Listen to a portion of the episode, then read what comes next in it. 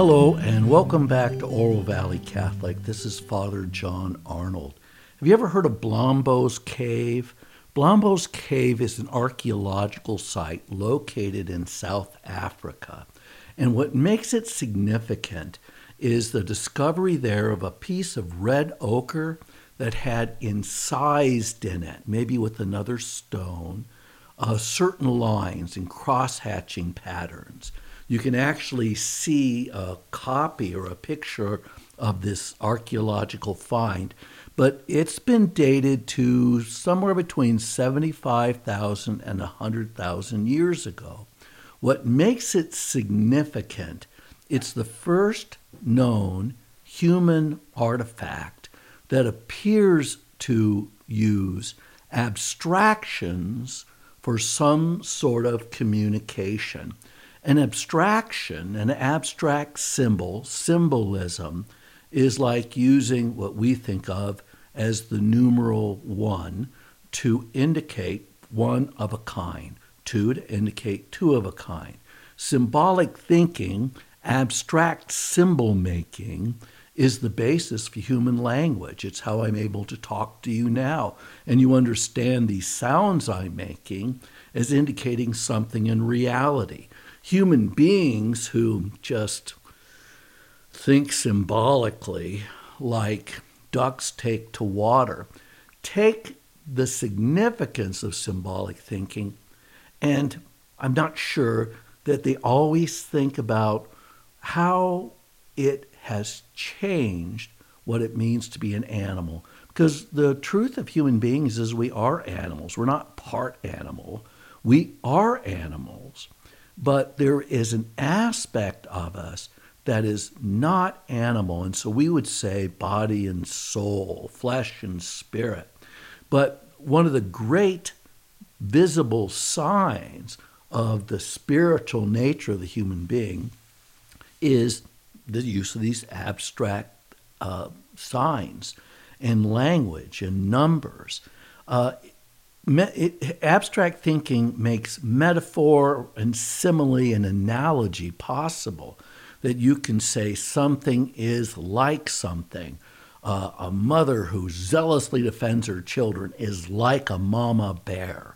Um, you know, dolphins and dogs and your cat and a goldfish probably can't do anything like that because they just lack the apparatus that w- which makes symbolic thinking possible. So there is a physical animal part of our capacity for language, but also this gift of the human soul, what it means to be a person uh, in the image and likeness of God. So what symbolic thinking does that is so critical to being a human being is that symbolic thinking is also the basis for reason. Animals, or some animals of a higher order, share intelligence. Chimpanzees are intelligent. Dolphins are very intelligent. You probably think your dog is intelligent, and in some way he is intelligent. He can manipulate the heck out of you by just wagging his tail. But reason is different from intelligence, uh, related but not identical. What makes human beings significant is that we can make judgments on our choices, literally. We can judge our judgments. It's the basis of moral thinking, where moral thinking is something more than just th- thinking of, I don't listen to mom, I will get punished. That is a lower order of moral thinking. The higher order of moral thinking is when you wake up at two o'clock in the morning and think about something you said or did the day before, and you go, gosh, I wish I hadn't done that. Doesn't matter if you ever get caught, because when you are reasoning about your choices, when you are judging your judgments, you are an animal capable of judging themselves. But you know, this possibility of using reason to understand God's way and using reason to, in a sense, disconnect us from purely animal instinct is kind of a mixed bag. Because with symbolic thinking also comes the possibility of ritual, uh, scripture, the Eucharistic prayer, It also makes possible ritualistic uses of cannibalism or child sacrifice.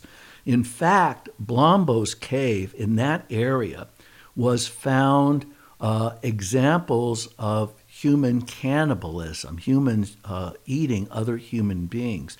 And I think I'm right when I say that cannibalism doesn't appear to happen absent some ritual meaning. Um, people don't necessarily eat other people as a means of sustenance, like in the Donner Party. It doesn't actually not happen. But when it happens in a time and a place where people have other sources of food, well, tracking down and killing another human being or eating your neighbor is not your first first choice. Often in our recorded history, it has some kind of um, ritualistic meaning about gaining power. And so that's abstract thinking too. So our reason, it can lead us to the light. It can take us deeper into the darkness. It partakes of this fallen human nature. What reason also does, and the use of abstract thinking, is it allows us to create group thinking, not just herds that are uh, common by species or groups common by family, which really uh, both can exist, like in nationalism or the experience of, of a really closed-in family.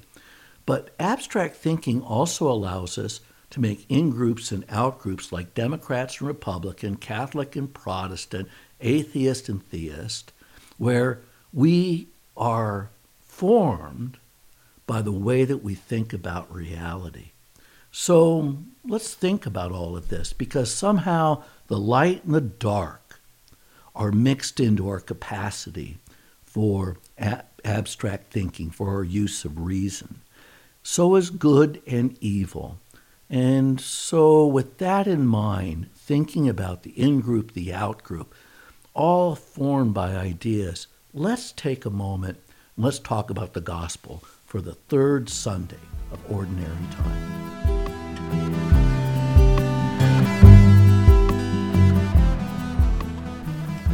When we began talking about Blombos Cave, the power of abstract thinking and language, let's take that way of thinking as we examine Luke's gospel for the third Sunday of Ordinary Time. And I'm going to deal with this in two different parts of Oro Valley Catholic, because the reading from the third chapter, I mean the third Sunday of Ordinary Time, really encompasses the first four chapters of Luke's gospel. The very beginning of the gospel, starting with Luke one, chap- Luke chapter one, verse one, I will deal with in the next portion of the podcast. But to set that up, I want to talk about the second part of this Sunday's reading, which begins in chapter four of Luke's gospel. And in chapter four of Luke's gospel, it says that Jesus came in power to his hometown of Nazareth, where he'd spent almost all of his life. And he's amongst the people that he knows. He's part of the group. He is known uh, in that town. Then he stands up in the synagogue, the local synagogue, and mostly Jews were formed by their interaction, men and women in the synagogue. A Jewish man and woman might go to Jerusalem, even from Galilee, maximum three times a year. But on Shabbat, they were probably found in the synagogue. And in the synagogue, they, it, there were two readings for Shabbat service. The first would be from the Torah. The second would be from any of the other books of the Old Testament. In the story today, it's a prophet, Isaiah. On that first reading, the scribes and the Pharisees would comment, because they were considered to be the learned people in the law and given the power to run the local synagogue. But as to the second reading from Isaiah, which is what Jesus uses, um, a lay person who is considered thoughtful and learned would be allowed to stand up and offer their insights. And so here's everybody. Jesus stands up. He opens up the prophet Isaiah, and he reads this according to Luke chapter four. The Spirit of the Lord is upon me, because he has anointed me to bring glad tidings to the poor. He has sent me to proclaim liberty to captives and recovery of the sight to the blind, to let the oppressed go free, and to proclaim a year acceptable to the Lord. Now, Isaiah is part of the Old Testament, and it's this Hebrew scripture that forms the group identity of the Jewish people, and specifically the people in Nazareth. What that little pericope from Isaiah is referring to is a book in the Torah called Leviticus, and especially a part, I think, um, that's about uh, priests and, the ho- and holiness. And so in Leviticus, what was provided for was what was called a Jubilee year. And it's all built around the number seven, which is the number of creation. So seven times seven years gives you forty-nine years. You add one to get to the fiftieth year, and that would be the Jubilee year. And under Leviticus, that means every debt is forgiven. A land is returned to the family that originally owned it. If you have a student loan, all done. Now, that sounds like a pretty liberal economic policy where everybody goes back to ground zero every fifty years. But there doesn't seem to be a lot of historical evidence that it was ever practiced. It's interesting that it was included in Leviticus. But Jesus is using this passage, which was supposed to be an actual practice amongst the people of Israel, and he is using it in the way that Isaiah intended it, not simply as an economic practice uh, amongst the life of the people of Israel, but something that the Messiah was going to do, that the acceptable year is a Jubilee year, when the people's sins are all forgiven. And so when Jesus says that he's this passage is fulfilled in your presence, he's not saying throughout of all of Galilee, all debts are now forgiven, nobody owes anybody anything. What he's proclaiming is the mercy of God. And so what happens? Well, we'll know next week, but I'll give you the what you probably already remember. He's rejected. So what happens when you're part of the in-group, but you understand things differently than the in-group understands it? All you have to do is go on social media, and if you're a great critic of of uh, the Republicans, or a great critic of the Democrats, or a great critic of the bishops, whatever it is, if someone who identifies with your group then turns on the group and says, you know, maybe you're being unfair and we need to rethink this, rarely does a thoughtful conversation occur. What happens instead is everybody attacks, because this is heterodoxy, this is heresy, according to whatever the formation principle for that group is. Group thinking is really important. Scripture forms us as a community, but it also leads to this in-group th- in-group thinking. And if you remember the story about Jesus talking about the wheat and the tares, about weeds growing up amongst the wheat, it's a story about the nature of evil. When we think about evil, and that's really what is involved in this story in Nazareth in chapter four, as the subtext, evil for a Christian is a privation of the good. Everything God created is good. Nothing God creates is evil. And so Saint Augustine reasoned that somehow evil must then be a corruption of the good, because evil is not a power contrary to God. It's something that corrupts and, and uh, makes fall uh, the goodness that God intended. So group formation is a good thing, because we are formed by good parents, we're formed by a healthy culture. But what happens when there's a dark part of all of that too? None of us forms ourselves. Nobody's a self-made person. Culture and community was fundamentally important to the human health of the individual. Common understandings, how we reason. And often what that means for you and me is that we have shortcut way of thinking. We don't reason through everything. Often enough, if we trust someone, say a parent uh, or the lawyer that's supposed to help you, you just trust what they have to say. In our culture, what that leads to is tribalization, just like every other culture, where if the Republicans say it, it's good. If the Democrats say it, it's bad. Uh, and just extrapolate from there as to some of our some of our problems. But from a metaphysical perspective, from a religious perspective, What it says is that evil, this dark side, somehow is seeded into the good by the very nature of the good. And so in Blombos Cave, the uh, first uh, light of abstract thinking and language is also somewhat cautionary, because right outside the cave, people are practicing probably ritual cannibalism uh, and seeing some meaning in slaughtering and eating other people. Uh, nature on its own uh, simply turns in on itself. And it's why when Jesus talks about the acceptable year, he's talking about the arrival of grace and why grace is necessary for salvation. We will not find our way to God based on just herd instinct or just our natural instincts. Um, we need something to help us out, and that's the gift of grace. So why should we trust what Jesus said in chapter four of Luke? That's why now we're going to turn to the very beginning of the gospel for the third Sunday in ordinary time, which comes from the first chapter of Luke.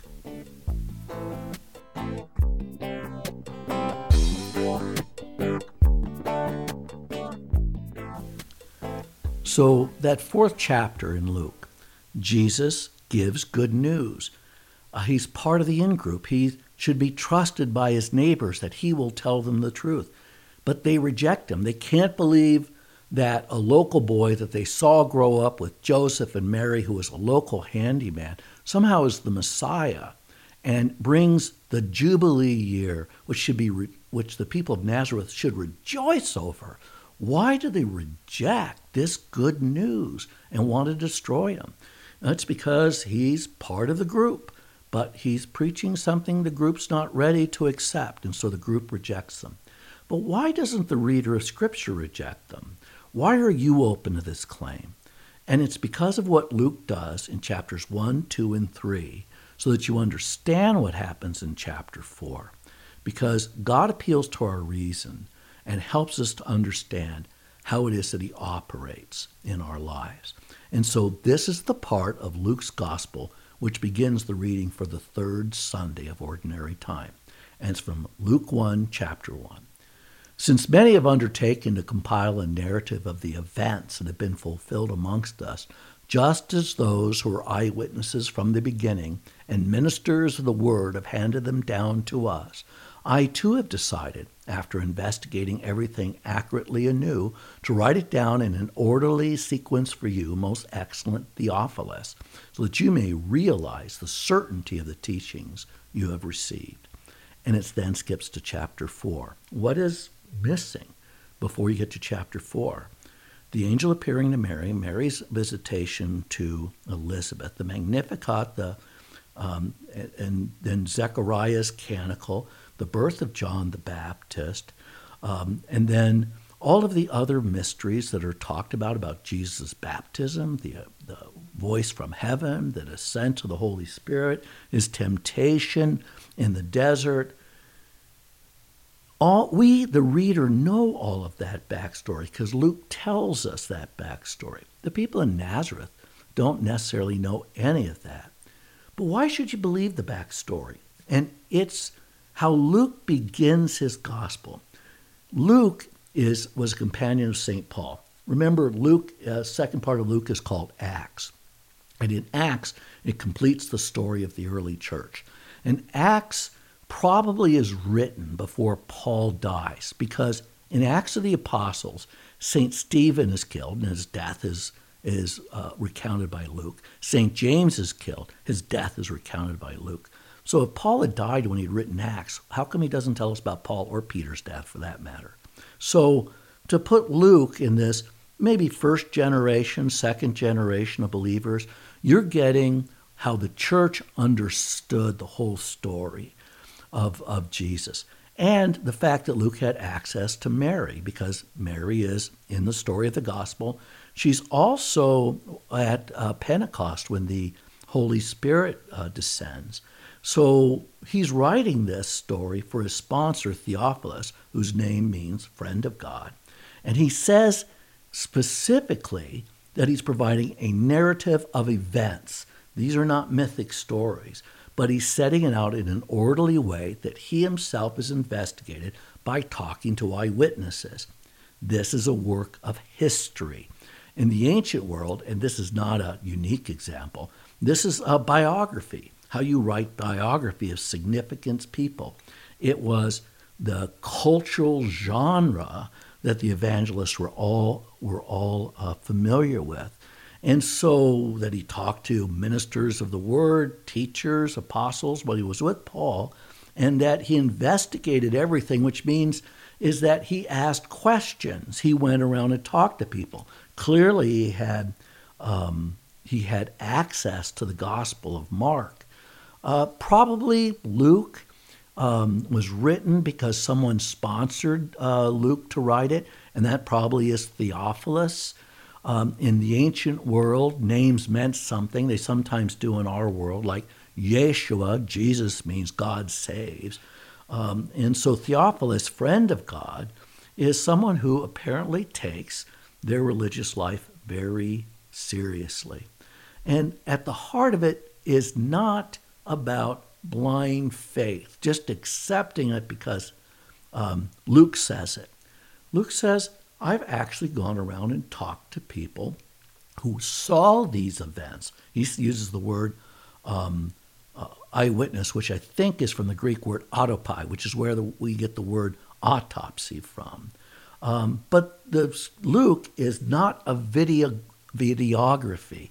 It's not like what reality T V pretends to be, that somehow you're, invi- you're invited to follow around someone with a video camera so you you actually see what happens. But you all know that's a bunch of nonsense. The Gospels are all the events of Jesus' life told through the faith of the church. Because facts on their own, if Jesus just plopped down in the middle of the street without any backstory, what would, could you possibly make of him? And so understanding Jesus through the background of the Old Testament, which Luke clearly talks about, if you remember in the story of Emmaus, where Jesus explains to Cleopas and the other man on the road to Emmaus how the Old Testament referred to him, that understanding Jesus interpreted through these stories that are ancient, expressed through language, abstract symbols. All of these are the component parts of what makes it possible to say that we know God with certainty. Um, and it, what it does is it creates a group, a culture. We call it the Catholic Church. In a broader sense, Christianity. In a broader sense, the Judeo-Christian tradition. In a broader sense, the people of the book. But it's proper interpretation that's at the heart of actual reasonable knowing. Um, and so the way Luke starts out his gospel is to tell you that this is based on eyewitness testimony and that you can trust this. So by the time you get to chapter four, you already know so much more about Jesus and his background than probably the people in that synagogue did.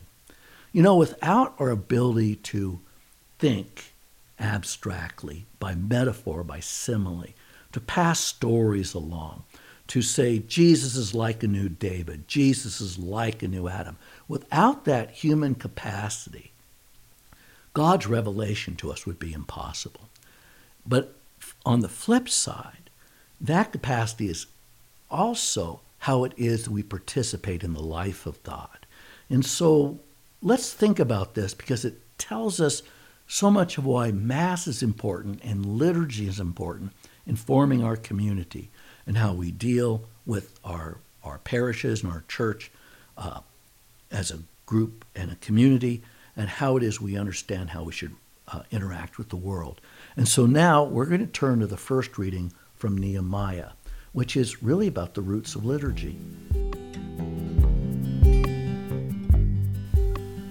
Mass is a form of liturgy. It's the fundamental Catholic form of liturgy. Liturgy is work that we as a group do together as the body of Christ. When we participate in the work of the liturgy, it forms us, and by our work, it changes the world. The roots of how we understand liturgy, which is ritualistic behavior made possible by our capacity for abstract reasoning, really has its roots in the people of Israel in the Old Testament. The first reading is from the book of the prophet Nehemiah.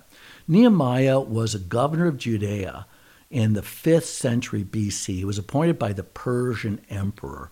And the scene in the first reading is Nehemiah instructing Ezra, a prophet, to stand and read to the people of God um, the uh, probably the book of Deuteronomy. And it says in the reading that men and women and children um, who were old enough to understand stood from morning to noon while Ezra read the law to them. Um, standing as you're reading the law is this form of this ritual form of showing respect for God's word. And then it says at the end that when Ezra had finished, the people bowed with their faces to the ground. And then after they had finished reverencing God's word, they had this communal meal together. And it said that out of the communal meal, communal meal, they provided food for those who did not have the opportunity to prepare any for themselves. What does that sound like to you? Uh, liturgy of the word and then liturgy of food. It sounds like the roots of our Catholic Mass, which goes right back to Jesus in the Last Supper, where they would read the story of the people of Israel and the Exodus. They would sing psalms just like we do. Then they celebrated this meal of, of the Eucharist. And we've been doing this ever since, and it's what forms our community. It forms what the in-group is, what it means to be a Catholic. And so it's formation in an unusual way, though, isn't it? Because in these last two thousand years, our job is to bring other people to that meal, to that experience of formation, where you hear Luke's appeal to our reason by talking about historically what God has done for us, while at the same time you have the promises of God about what God will do for us. It forms how we understand our past and how we understand our future. And that for Jesus, who practiced open table fellowship with Pharisees, tax collectors, and sinners, adulterous women would clean his feet with their hair and their tears. It's an example of what Jesus's group ought to look like. And so when you see these formations of tribes within the Catholic Church, what you're seeing is the capacity for even something as beautiful as the liturgy um, to, to still be distorted by our darkness. What ought to be happening in our lives is that we ought to be participating in the liturgy with an understanding of what the meaning is, that that meaning is rooted especially in the teaching authority of the Church. And the teaching authority of the Church is itself not an abstraction. It's actually people, the Holy Father and the bishops and the priest. And that if they can honor their communion with each other, bring us to the wealth of Scripture and to the meal, then we have a way out, a way that we can use our capacity for abstract thinking to engage creatively and faithfully into the own you know, meaning of our lives. Blombos Cave. Blombos Cave somehow is this archaeological artifact of this fundamental human experience and capacity for reason and abstract thinking. And so when we look in the past and how science helps us understand, we remember we're seeing the same picture we see in the Scriptures, and that is light and dark interacting, abstract reasoning, some message there in that red ochre, and then right outside the door, ritual cannibalism. So we're supposed to love one another. We're supposed to be open to life and life abundantly, because in the gospel today, Jesus has proclaimed an acceptable year, a jubilee year that began there in Israel two thousand years ago and extends to the present time if you participate in God's word and God's sacrament. This has been Oro Valley Catholic. God bless you. Pray for me and I'll pray for you.